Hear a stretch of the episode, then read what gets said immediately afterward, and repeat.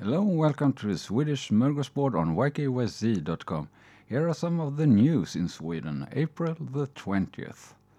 The Swedish Security Service warned that foreign powers are using the corona crisis to weaken Sweden.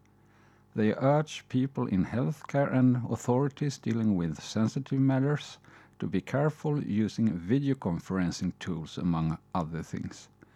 They also said that they have seen foreign companies offering loans to companies in Sweden which are in trouble, which would then be used as a way to extort and to gain knowledge and influence.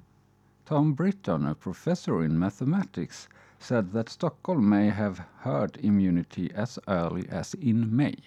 The percentage of the Swedish people who said that they have faith or a lot of faith in the Swedish government has increased by 20%.